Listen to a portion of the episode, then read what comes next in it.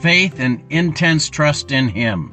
Redeeming the Time Brothers podcast, podcast by Gene Kissinger and Norman Kissinger, two brothers who spent their lives in ministry and raising large families. Our desire is to provide a digital place for those who long belong, and as always, we want to leave a night light on for you. That night light is not out of a verse, it's a prayer tonight.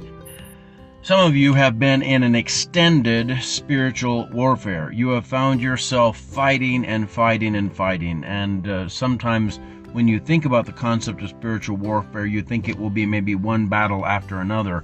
The truth is, the battles seem to come from almost every front, on all sides, and they often run concurrently rather than consecutively. In other words, sometimes they happen all at once. And when you're facing an intense spiritual battle of that nature, it's easy to become so discouraged and want to give up because you feel surrounded by the enemy. They say that Chesty Puller, a general in the in the uh, Marine Corps, uh, commandant, I believe, of the Marine Corps, one time they were they were totally surrounded by the enemy. he said, "Excellent. No matter what direction we shoot, we're going to hit an enemy." And that's kind of the spirit we need to have when we're facing these intense spiritual battles. I want to suggest an acronym of faith and in faith being in faith is uh, uh is uh, faith and intense trust in Christ. Faith and intense trust in Christ, in Him. I mean, in Him. Talking about Christ. Uh, trust Him to win the battle for you. Uh, the Bible talks about multiple times to stand still, stand and see the salvation of God.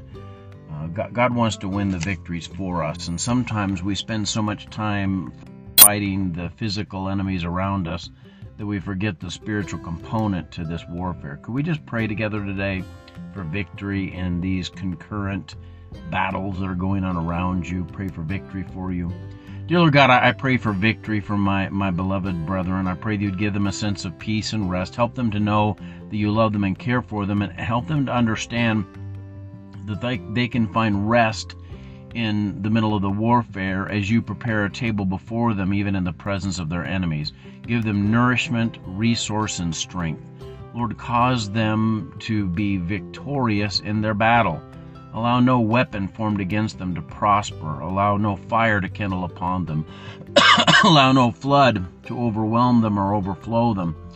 Uh, just give them victory in these battles that they're fighting and facing. Help them to know that you're with them moment by moment, that they can trust in you and, and they can focus on you. They can have an intense trust in Him, in you. Uh, I thank you for all that you've done. I pray you'd help us rest tonight. In Jesus' name, amen. Hey, God bless you. I love you, but Jesus loves you so much more. Have a great night.